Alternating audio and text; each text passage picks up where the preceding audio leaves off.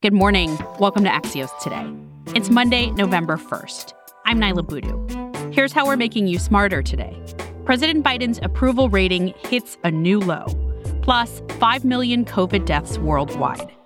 But first, today's one big thing unpacking the climate action in Glasgow.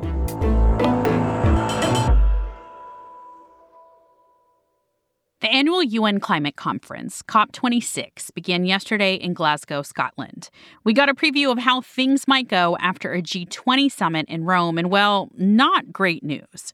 World leaders set a target of reaching carbon neutrality around mid century, but they left Rome with few concrete targets or commitments on climate change. Ben Geman is an Axios energy reporter and joining us now from Glasgow. Hi, Ben. Thanks for having me on. Ben, what clues did we get from Rome about how these next two weeks in Scotland are meant to go? You know, I think the G20 summit in Rome was a fairly powerful reminder that there is often a gulf between ambition and transforming ambition into on the ground reality. So certainly we had the countries at the G20 talking about the importance of battling climate change. There was no agreement on any type of date for ending use of coal uh, fired power among G20 nations. And coal, of course, is the most carbon intensive fuel, and there's really no path to our climate goals without eventually phasing out coal. So I think the G20 was a perfect example of the fact that you have a lot of global commitment and ambition to tackling global warming and climate change. But when it comes down to what will individual countries do within their own borders, it gets a little bit more challenging. So, what's the goal for the next two weeks? Is it to really hammer all of that out? What this summit is aimed at doing is securing a level of commitment and pledges worldwide to the type of very steep and very sharp emissions cuts needed to sort of hold some of the biggest harms and impacts of global warming at bay. And so you're going to, this sort of, you know, slogan, I, I, suppose, of the organizers of the summit is keep 1.5 alive. That is to say, keep within reach let's slip away this idea that we should hold global temperature rise to no more than 1.5 degrees above pre-industrial levels. Now, that's a very long shot, ambitious goal. And I think it's, it, you know, the window to do that is closing quickly. But every degree or every tenth of a degree matters. And so what you're going to be seeing here are efforts to secure the types of emissions cutting commitments and the types of financial commitments that are going to be necessary to keep those targets within reach. And what type of progress is the U.S. expected to make? What kind of pledges is President Biden expected to commit to? So the U.S. has previously committed uh, under the Biden administration to cutting its own domestic emissions by 50% or even a little over 50% uh, by 2030. I think we can expect the Biden administration to be pulling out all the stops to show that it is going to do everything it can to make good on its domestic emissions cutting pledges and do everything it can to help other countries access the resources and technologies needed to cut emissions uh, themselves the Biden administration can do plenty of things domestically, but at the end of the day, a huge amount rests on what happens in Congress when you're looking at the ability of the White House to sort of breathe life into its uh, into its pledges. And of course, that's a very fluid situation because we know that uh, Democrats are trying to move this kind of thread the needle party line package uh, within you know perhaps even the next few days. And so that's something that's going to be a very uh, live issue both on the ground here, but also on the ground in Washington D.C. Ben Geman is one of a few folks at Axios who are in Scotland and going to be covering this for us for the next two weeks. He's also the author of the daily Axios Generate newsletter. Thanks, Ben. Thank you. We'll be back in 15 seconds with Mike Allen on President Biden's approval ratings.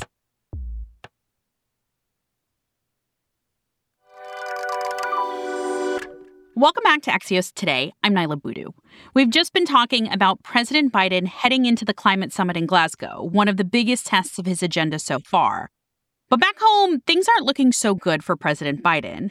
Gallup has his approval rating at 42%. That's the lowest October rating of any first term president since Dwight Eisenhower, with the exception of former President Donald Trump, who was at 37%. Axios co founder Mike Allen is here with Why This Matters. Good morning, Mike.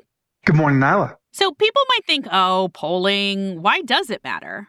Well, because President Biden is asking House members and senators to do something hard. He's asking them to spend a record amount of money to fix the physical safety net of the country and improve the social safety net of the country, Gallup says a majority of Americans say government is trying to do too many things.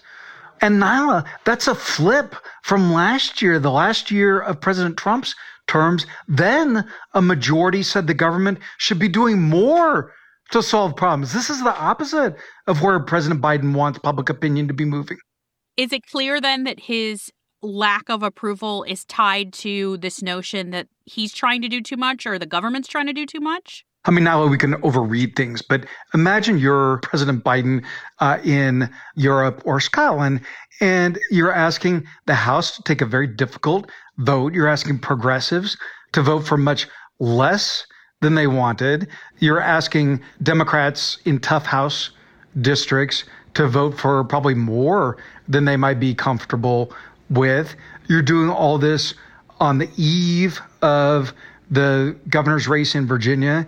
You're doing this right before people move their mindset to the midterm. So that's a lot. And that's why this is worrisome. And that's what I was going to ask. Is this too early to have significance for next year's midterm elections? Now, it's never too early when you are in charge, when you're running the country or running the House or running the Senate.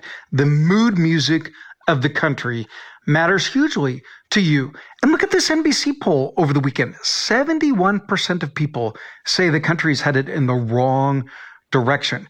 That includes 70% of independents and even 48% of Democrats. Numbers like this are very worrisome if you are in the White House, and even more so if you want it for four more years. Axios co founder Mike Allen. Thanks, Mike. Now I have the best week. Here are a few more stories we're watching this Monday morning. We're reaching another grim COVID milestone 5 million deaths worldwide since February 2020, and nearly a quarter of a billion COVID cases. While deaths in the U.S. are down 12% in the past week, other countries are still seeing a surge, as World Health Organization Director General Tedros Adhanom Ghebreyesus said at the World Health Summit recently. With almost 50,000 deaths a week, the pandemic is far from over. And that's just the reported deaths. We've also been watching two cases challenging a Texas law banning abortions after six weeks of pregnancy. The U.S. Supreme Court will hear oral arguments in those cases brought by abortion providers and the Justice Department today. And next month, the court will hear another major abortion case, challenging Mississippi's ban on abortion after 15 weeks. And on Capitol Hill, Democratic lawmakers are aiming to hold a vote this week on the $1.2 trillion infrastructure bill, which would pave the way for a 1.75 trillion social spending deal. Axios' Hans Nichols writes that missing another vote deadline on two of these spending plans could be a major risk for President Biden and House Speaker Nancy Pelosi. And one more thing before we go today. November is National Novel Writing Month. Over the course of 30 days, participants aim to write 50,000 words of a novel. Since it started in 1999, hundreds of novels have been published, and last year, more than half a million people participated. We'll have a link to the challenge in our show notes, but today's the perfect day to write those first words of your novel. That's it for us. You can always reach our team by emailing podcast at axios.com, or you can message me directly on Twitter, or you can text me at 202 918 4893. I'm Niala Boodhoo. Thanks for listening. Stay safe, and we'll see you back here tomorrow morning. Each week, the New Yorker Radio Hour unpacks what's happening in a very complicated world. You'll hear from the New Yorker's award winning reporters and thinkers on topics including race and justice, American history, challenges to democracy, climate change, and more. To get context behind events on the news, listen to the New Yorker Radio Hour wherever you get your podcasts.